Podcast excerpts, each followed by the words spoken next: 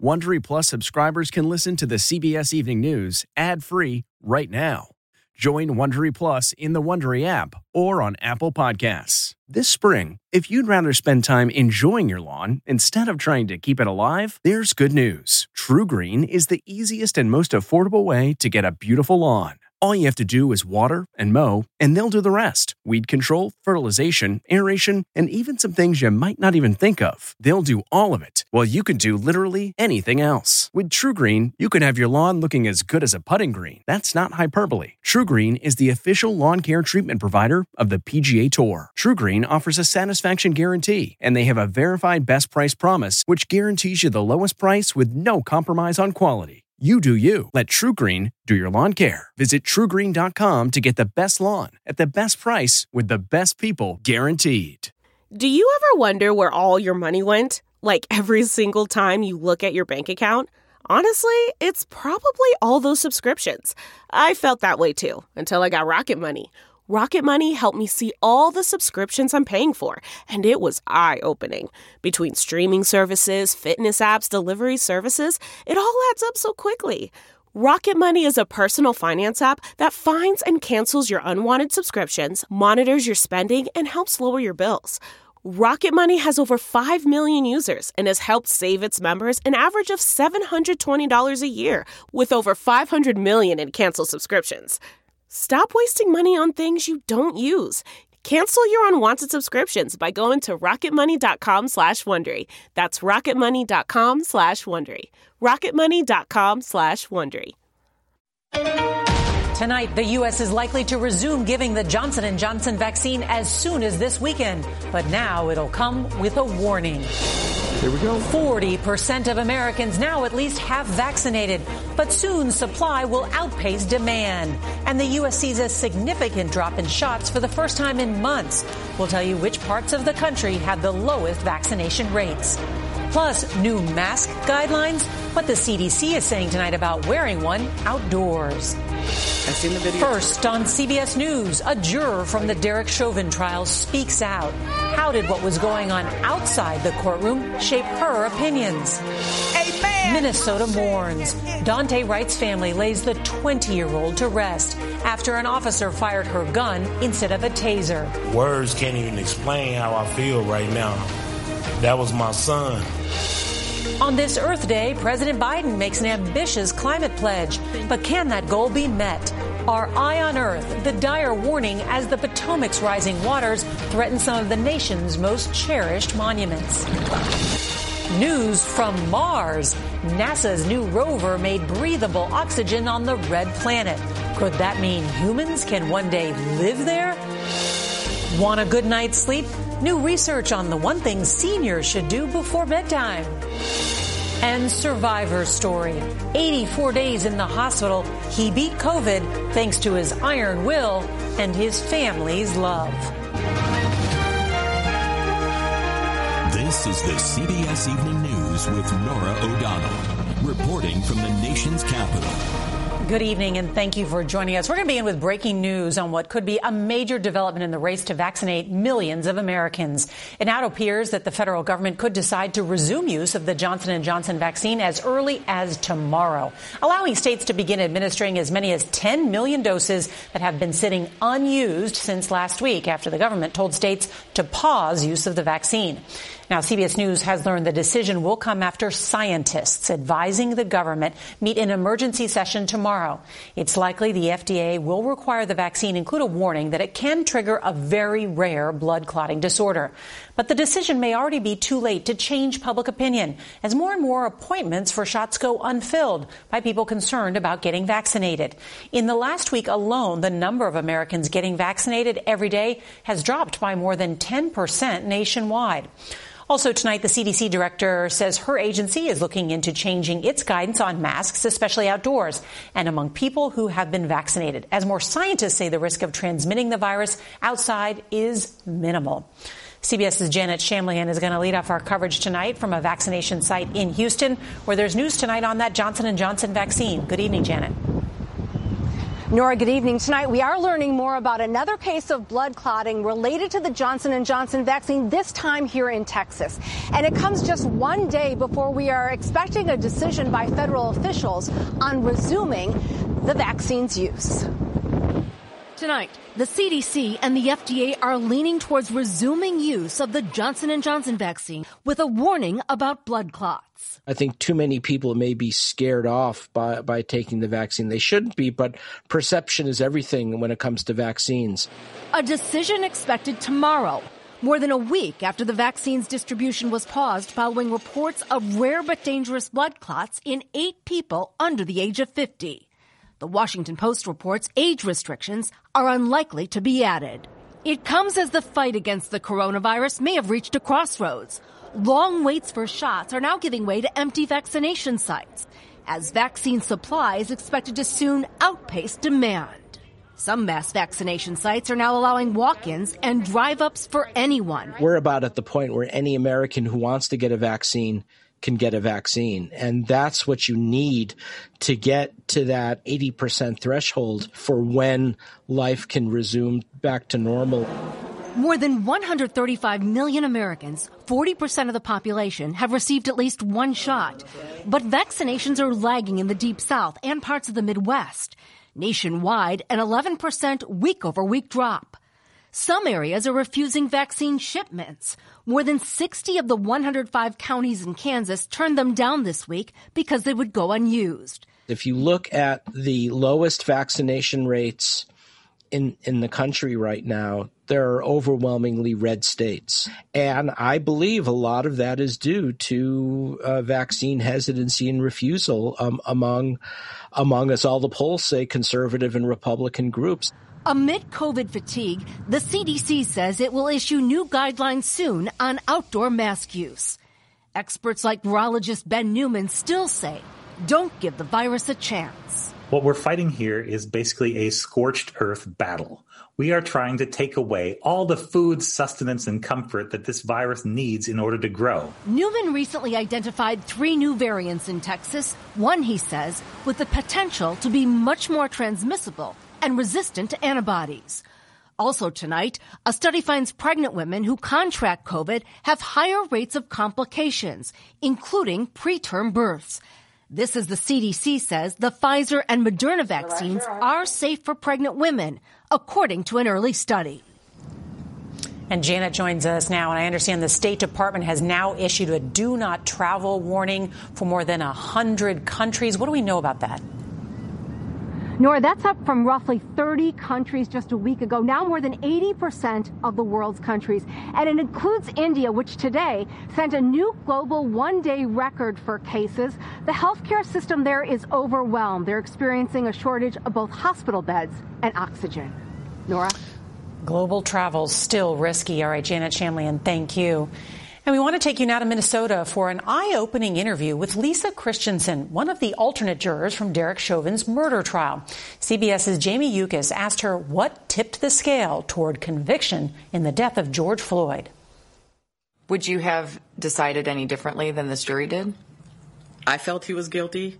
Why did you think he was guilty? I just felt like the prosecution made a really got good, strong argument. Martin Tobin. Dr. Tobin was the one that really did it for me. He explained everything. I understood it down to where he said this is the moment that he lost his life. Really got to me. That's the moment the life goes out of his body. And I felt like all the doctors pretty much supported each other. What about the defense's medical expert who then brought in carbon monoxide poisoning as a potential cause of death? I thought that was a little far fetched. At that point, I feel like they were just trying to throw everything out there and see whatever stuck to the wall. So it wasn't convincing to you? Not at all. Oh my gosh, you filled these. Lisa Christensen took copious notes, two notepads full. We were just trying to make sure that we got the facts because there was a lot of experts to try to keep track of. We are trying to be thorough, I, I believe. She was also surprised by Chauvin's size. He weighed 140 pounds. So we had locked eyes quite a few times. He would be writing stuff, I'd be writing stuff when we happened to look up at the same time and lock eyes, you know, so it made me feel a little uncomfortable. Christensen says she took the judge's instructions to not watch the news seriously. But some headlines were unavoidable. How aware were you and the other jurors about Daunte Wright being killed? I was very aware of it because I live in Brooklyn Center, six and a half blocks away from the police department. Every night, you know, we had helicopters flying over my house um, till one, two in the morning, so I could hear that. And thoughts of the unrest last summer loomed large in her mind. For me, I was more worried about it if he wasn't found guilty, that that would happen. On any of the charges? On any of the charges, yes. Or if he got lower, like manslaughter. I feel like um, a certain group of people would have been upset, and then maybe we'd have to relive that whole rioting thing all over again. Was it in the back of your mind that manslaughter, if it was just that charge, would not play well? Yes, absolutely. And Jamie Yuccas joins us now. And so, Jamie, did, did Lisa say what the jurors would talk about during court breaks?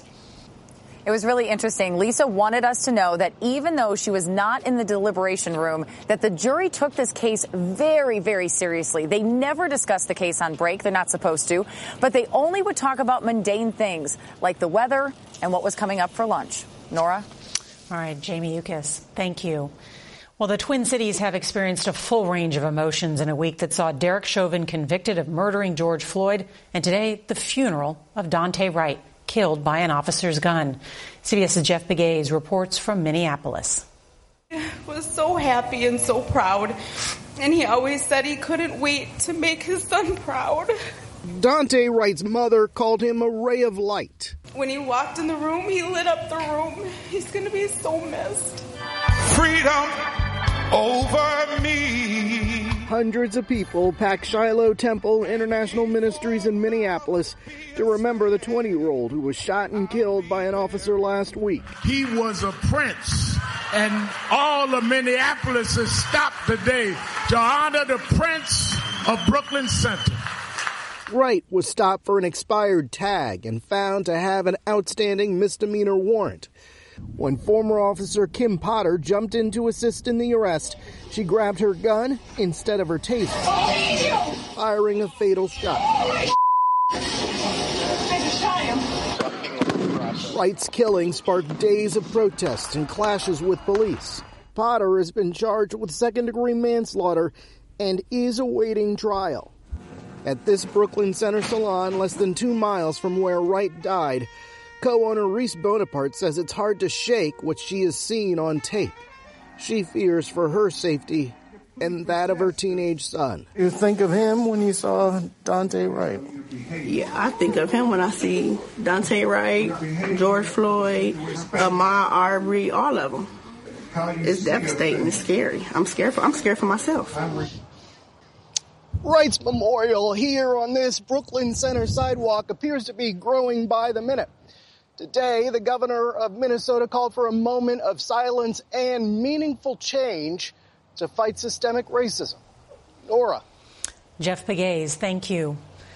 This episode is brought in part to you by Audible, your go to destination for thrilling audio entertainment. Whether you're looking for a hair raising experience to enjoy while you're on the move or eager to dive into sinister and shocking tales, Audible has an exclusive collection of thrillers from best selling authors that will keep you on the edge of your seat. Like James Patterson's first audio only thriller, The Coldest Case. Experience stories like never before, where every chilling detail is brought to life by captivating sound design. Plus, as an Audible member, choose one title a month to make yours forever.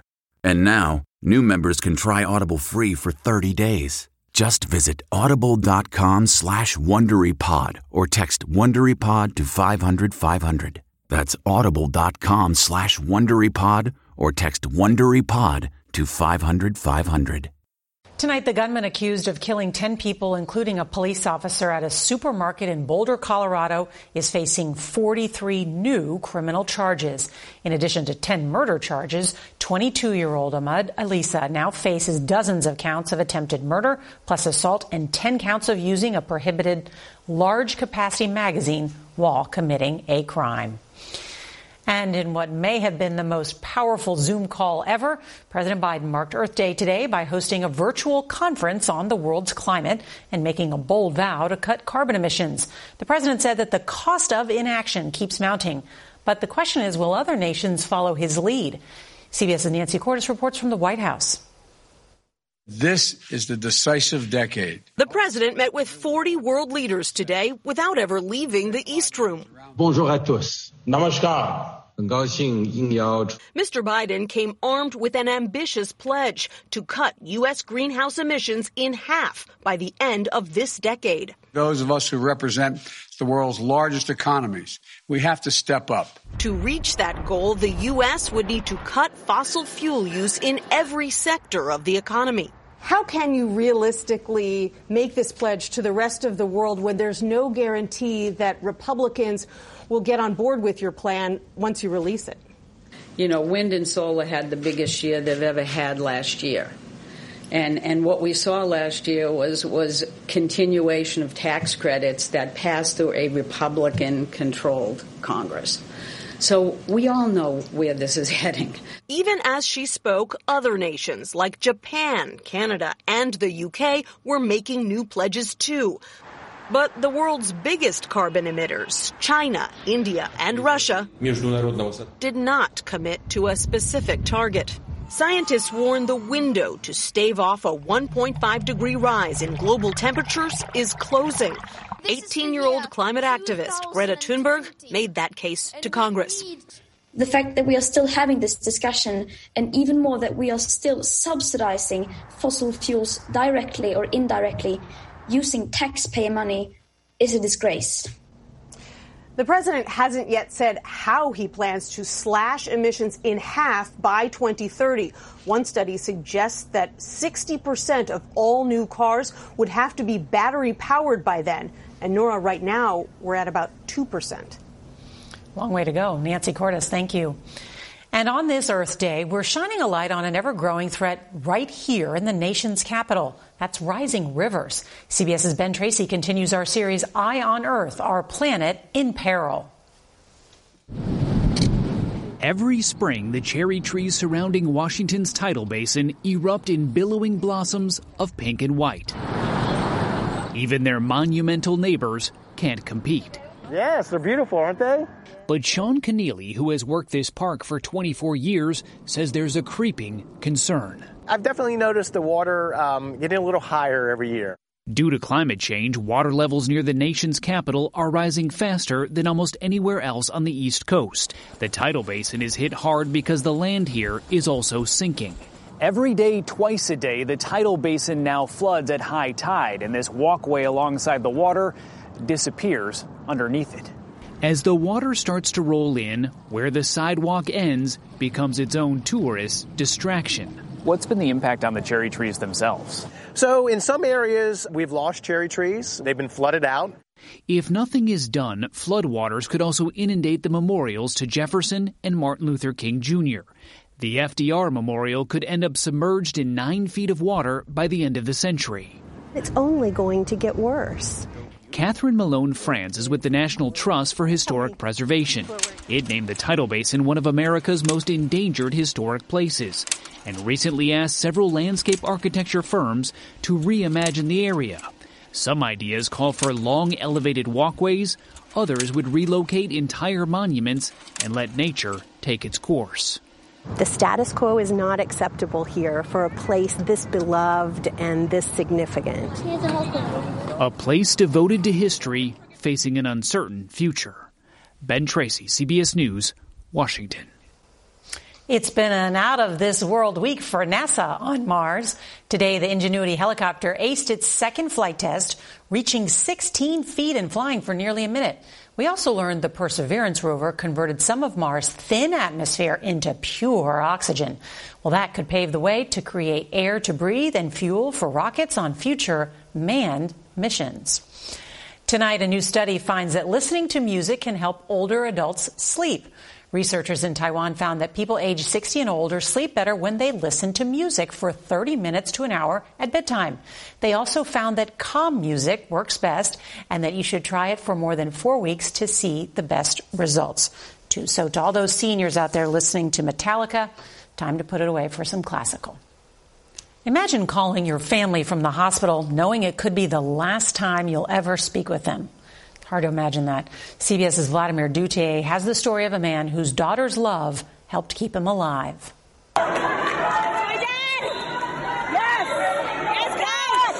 And that's 22 year old Sabrina Kaminer, bursting with pride for her dad, Yevgeny. The small business owner and karate coach always seemed invincible until the 65 year old met his match in January COVID 19. It put him in the hospital and on a ventilator. I have never screamed so hard in my life. When you hear the word ventilator, you think that's the end. For 50 days, as the oxygen fed his lungs and heart, Sabrina tended to his spirit. Every time that phone rang, my heart just sank. You never want to see anyone that you love in a position like this. What did you think as the days turned into weeks? That my dad promised he would come home. That was the last thing he texted all of us. He kept that promise, finally waking up on March 10th, the first patient at this Brooklyn hospital to survive six weeks on a ventilator. I said, This is my guardian angel. Yevgeny is home now, slowly regaining his strength with the love of his daughter. What is your message to other people? Fight to the last second. Doesn't matter you win or you lose. Fight to the last second. Never give up. I'm in debt to the world that I get to keep my dad. Like, why me? Why, why did I get to keep my dad? The daughter who helped her dad, the karate coach, win the biggest bout of his life. And that was Vladimir Duthiers. Thank you. From no chance to no hitter, Steve Hartman's on the road with a teenager's remarkable turnaround after fighting a devastating illness. That's tomorrow. And if you can't watch us live, don't forget to set your DVR so you can watch us later. That's tonight's edition of the CBS Evening News. I'm Norah O'Donnell. Good night. If you like the CBS Evening News, you can listen early and ad-free right now by joining Wondery Plus in the Wondery app or on Apple Podcasts. Prime members can listen ad-free on Amazon Music.